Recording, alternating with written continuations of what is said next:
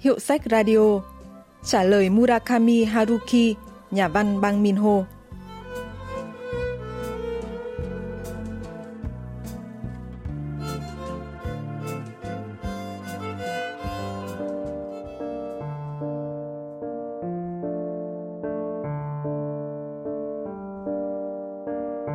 Khi Hein rủ đến Hawaii, tại sao tôi lại dễ siêu lòng đến vậy? Có lẽ vì Haruki có ở đó. Murakami Haruki. Hẳn là ông ta vẫn đang chờ để trả lời câu hỏi từng đặt ra cho tôi. Đến nhé, anh đến thì sẽ được gặp Haruki đấy. Anh thích Haruki cơ mà. Chuyện ngắn trả lời Murakami Haruki của nhà văn kiêm giáo sư khoa ngữ văn trường Đại học Quốc gia Seoul bang Minho xuất bản năm 2015, bắt đầu bằng cảnh Hein rủ Un Hyung đến Hawaii, Mỹ để tham dự buổi đọc sách của nhà văn Nhật Bản Murakami Haruki. Nhà văn Bang Minho chia sẻ về bối cảnh tác phẩm. 한국은 1987년에 민주화 운동 sau phong trào vận động dân chủ năm 1987 và Thế vận hội mùa hè Seoul năm 1988, xã hội Hàn Quốc đã đánh mất hoặc đặt sang một bên những lý tưởng về cộng đồng, xã hội và bắt đầu chú trọng cuộc sống mỗi cá nhân. Cũng chính thời điểm này, Murakami Haruki trở thành một cơn sốt, một hiện tượng ở Hàn Quốc. Tiểu thuyết Rừng Na Uy của ông được dịch sang tiếng Hàn là Thời đại mất mát, gây được tiếng vang lớn đến nỗi người Hàn Quốc thời điểm đó. Ai ai cũng cầm theo cuốn tiểu thuyết này trên tay. Truyện ngắn trả lời Murakami Haruki bắt đầu bằng một sự tình cờ năm 2013 khi người bạn thời đại học của tôi gọi từ Hawaii nói rằng Murakami Haruki cũng sẽ có mặt nên rủ tôi đến tham gia buổi đọc sách của ông ấy. 이렇게 얘기를 하는 걸 듣고 제가 이 소설을 단박에 구상을 할 수가 있었던 것이죠. Nhưng khi vừa quyết định đi Hawaii xong, tôi lại thấy vội vàng, luống cuống. Tôi phải kiểm tra câu văn đó. Rõ ràng tôi nhớ là có cuốn tuyển tập các truyện ngắn của Haruki, nhưng giờ lại không tìm thấy nó ở đâu.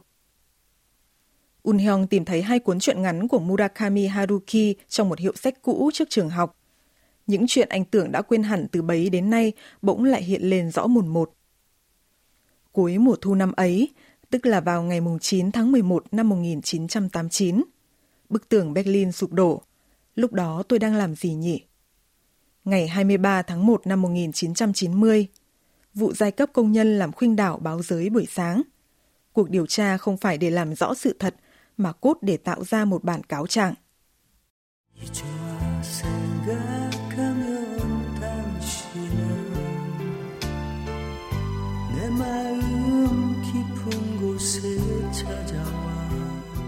Mùa đông năm đó, tôi đã nghe bài Anh đã yêu em của Kim Hyun Sik từ cửa hàng bán đĩa hát ngựa gỗ ở Sinchon.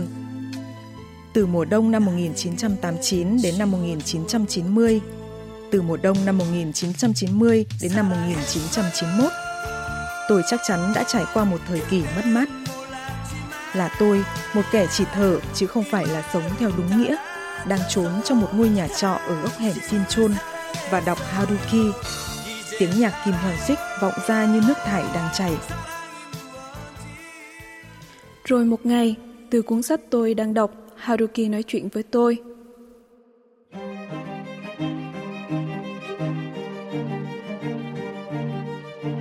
Tôi sẽ không sống để cải thiện xã hội. Khi ta giải quyết một vấn đề, lại có vô số những vấn đề khác phát sinh. Vậy tại sao lại phải lãng phí cuộc đời duy nhất của mình như vậy?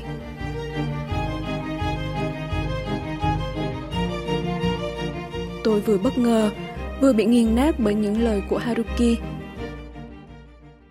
Nhà văn Bang Minho phân tích về câu nói của Murakami Haruki. 무라카미 하루키는 그렇게 얘기했죠. 하나의 사회적 문제를 해결하려고 노력을 기울이는 사이에 10개, 20개의 Murakami Haruki đã nói như vậy đấy. Khi bạn cố gắng giải quyết một vấn đề xã hội, thì sẽ có 10 hoặc 20 vấn đề như vậy tiếp tục nảy sinh. Tại sao ta lại phải dành cả cuộc đời duy nhất của mình để giải quyết những vấn đề phù phiếm như vậy? Tôi không nhớ chính xác, nhưng đúng là có một câu trong tiểu thuyết chứa đựng ý nghĩa ấy. Vào thời điểm đó, con người đang hướng tới cuộc sống chủ nghĩa cá nhân, giống như câu nói của Murakami Haruki. Tôi là một trong những kẻ cố chấp. cho rằng không thể từ bỏ lý tưởng xã hội đương thời, nhưng cũng không đủ lập luận để đối đáp lại câu văn đó Nên câu nói đó ám ảnh tôi như một vết thương, như là một bài toán cần phải giải. Suốt cả một giai đoạn dài, tôi đã đi tìm câu trả lời cho nó. 그렇기 때문에 오랫동안 이 문제를 풀어야 된다는 생각을 했던 것이죠. Mấy ngày sau, Un Hyung đến Hawaii và cùng Hae In đến một quán có mojito ngon nổi tiếng. Này, nhà văn Ernest Hemingway ấy, ông ấy phải uống 7 hoặc 8 cốc này một ngày ấy. Un ngà ngà trong hương vị và màu sắc của ly mojito, anh nhớ lại Hein thời đại học.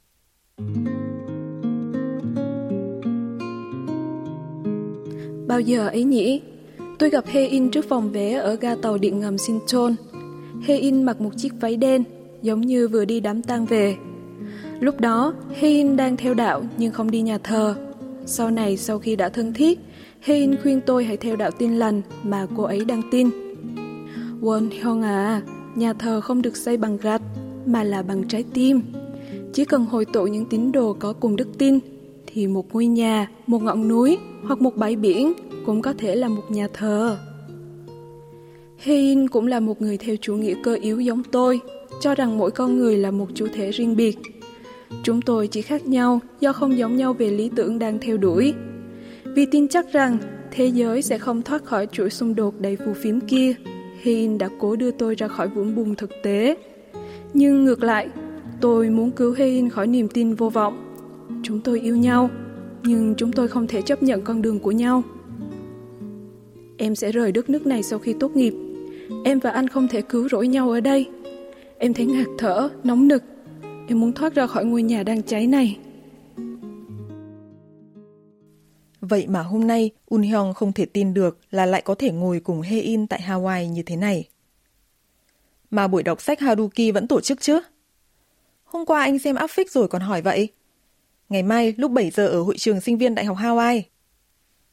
Ngày hôm sau, Un Hyung và Hae In đến sớm tận 2 tiếng nên chọn được chỗ ngồi ở hàng thứ ba, ngay trước bục giảng.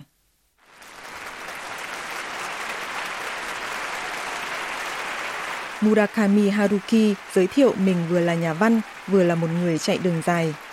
Tiếp theo, ông ân cần trịnh trọng nói về những sáng tác của mình. Sau phần đọc tác phẩm ngắn gọn, ông ký tặng cho độc giả. Un Hyung đến trước bàn ký tặng và chìa ra cuốn sách của Haruki đem từ Hàn Quốc sang. Tôi đến từ Hàn Quốc hôm qua để gặp anh.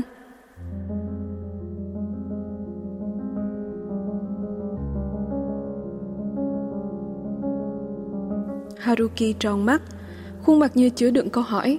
Có thật là anh đến đây để gặp tôi? Vì lý do gì? Tôi muốn trì hoãn lâu hơn một chút. Thực ra, tôi không có gì muốn nói riêng với ông.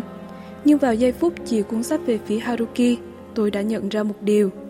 Nếu ai hỏi đó là điều gì, thì tôi có thể trả lời rằng ngay cả Haruki cũng không có câu trả lời cho những câu hỏi mà ông ấy đặt ra với tôi.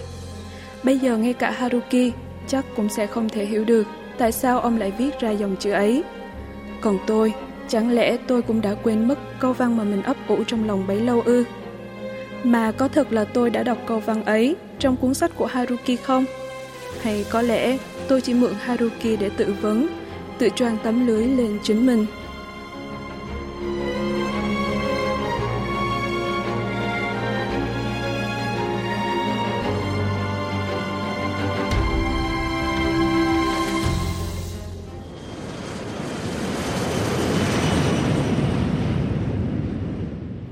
Trên máy bay trở về Hàn Quốc, Un Hyung nghĩ về việc tại sao anh lại đến Hawaii.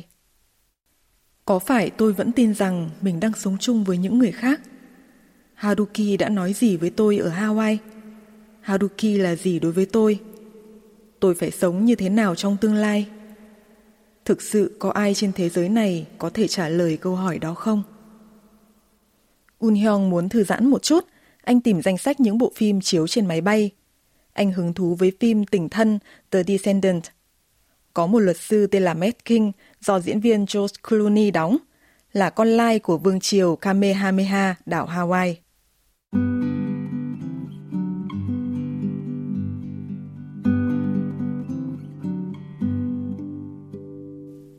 Bà cố của Matt Công chúa Margaret Kealohilani là hậu duệ trực tiếp cuối cùng của vua Kamehameha.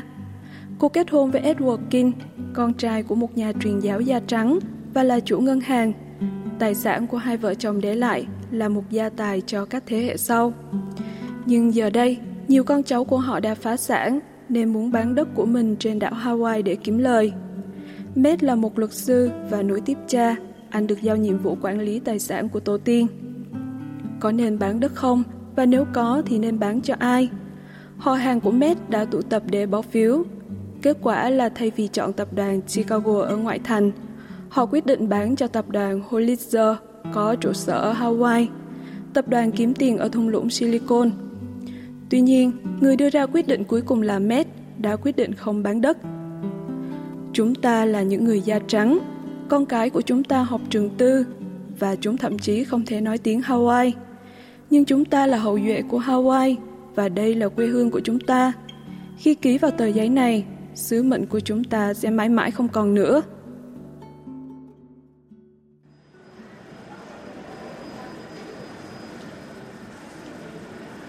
Khi ra khỏi sân bay, tôi tự hỏi mình là từ giờ nên sống ra sao.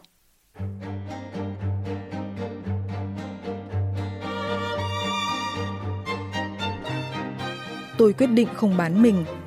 Con người có hai cặp gen đối lập, một cho phép ta chỉ sống cho chính mình, cái kia cho phép ta sống vì cái khác. Cái trước luôn vượt trội hơn cái sau. Tuy nhiên, dù là chọn gen sau chẳng nữa, ta cũng không thể từ bỏ bản thân mình bản chất tôi cũng không thể thoát khỏi số phận của một con người ích kỷ. Tôi không có lựa chọn nào khác ngoài việc trở thành một con người được vận hành bởi gen ích kỷ. Và tôi cũng không còn lựa chọn nào ngoài việc trở thành một kẻ ảo tưởng, không thể nhìn nhận ra bản chất của mình. Giống như câu văn của Haruki mà tôi không thể tìm thấy. Có lẽ tôi cũng đang sống một cuộc đời ngộ nhận về chính mình. Vài ngày sau khi trở về từ Hawaii, Un Hyung tự nhiên muốn xem lại phim Tỉnh Thân đã xem trên máy bay – nên tìm kiếm thông tin về bộ phim trên mạng. Có một dòng đánh giá nổi bật cho bộ phim này. Ta không cô đơn, nhưng không đơn độc.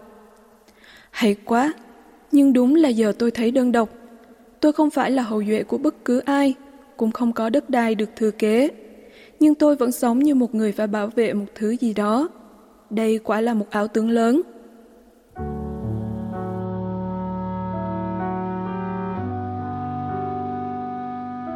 Tôi không xem phim nữa, cũng đặt cuốn sách của Haruki sang một bên và bắt đầu gõ bàn phím.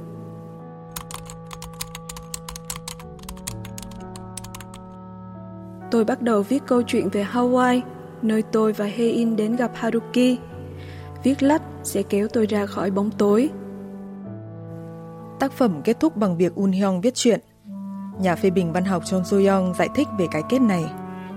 주인공은 오랫동안 자기 안의 문제를 하루키를 통해서 고민을 하다가 Nhân vật chính đã thông qua nhà văn Murakami Haruki để chăn trở về những vấn đề của bản thân trong một thời gian dài. Cuối cùng anh đã tìm ra cách cứu rỗi cho riêng mình. Nói cách khác, con đường gặp Haruki trong tác phẩm này không phải là hành trình đi tìm câu trả lời từ Haruki, mà là hành trình nội tâm để nhìn thẳng vào câu hỏi chất chứa tận sâu tâm can và tìm ra câu trả lời. Câu trả lời theo như phim Tình thân The Descendants là hướng đến một cộng đồng hòa hợp, trong đó các cá nhân tìm kiếm sự hợp tác dựa trên ý thức đạo đức của mỗi người.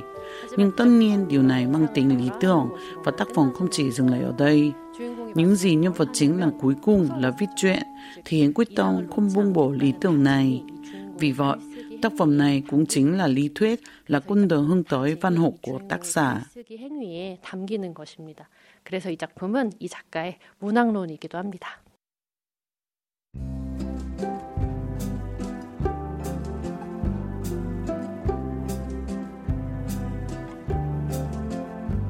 Các bạn vừa tìm hiểu chuyện ngắn trả lời Murakami Haruki của nhà văn Bang Minho.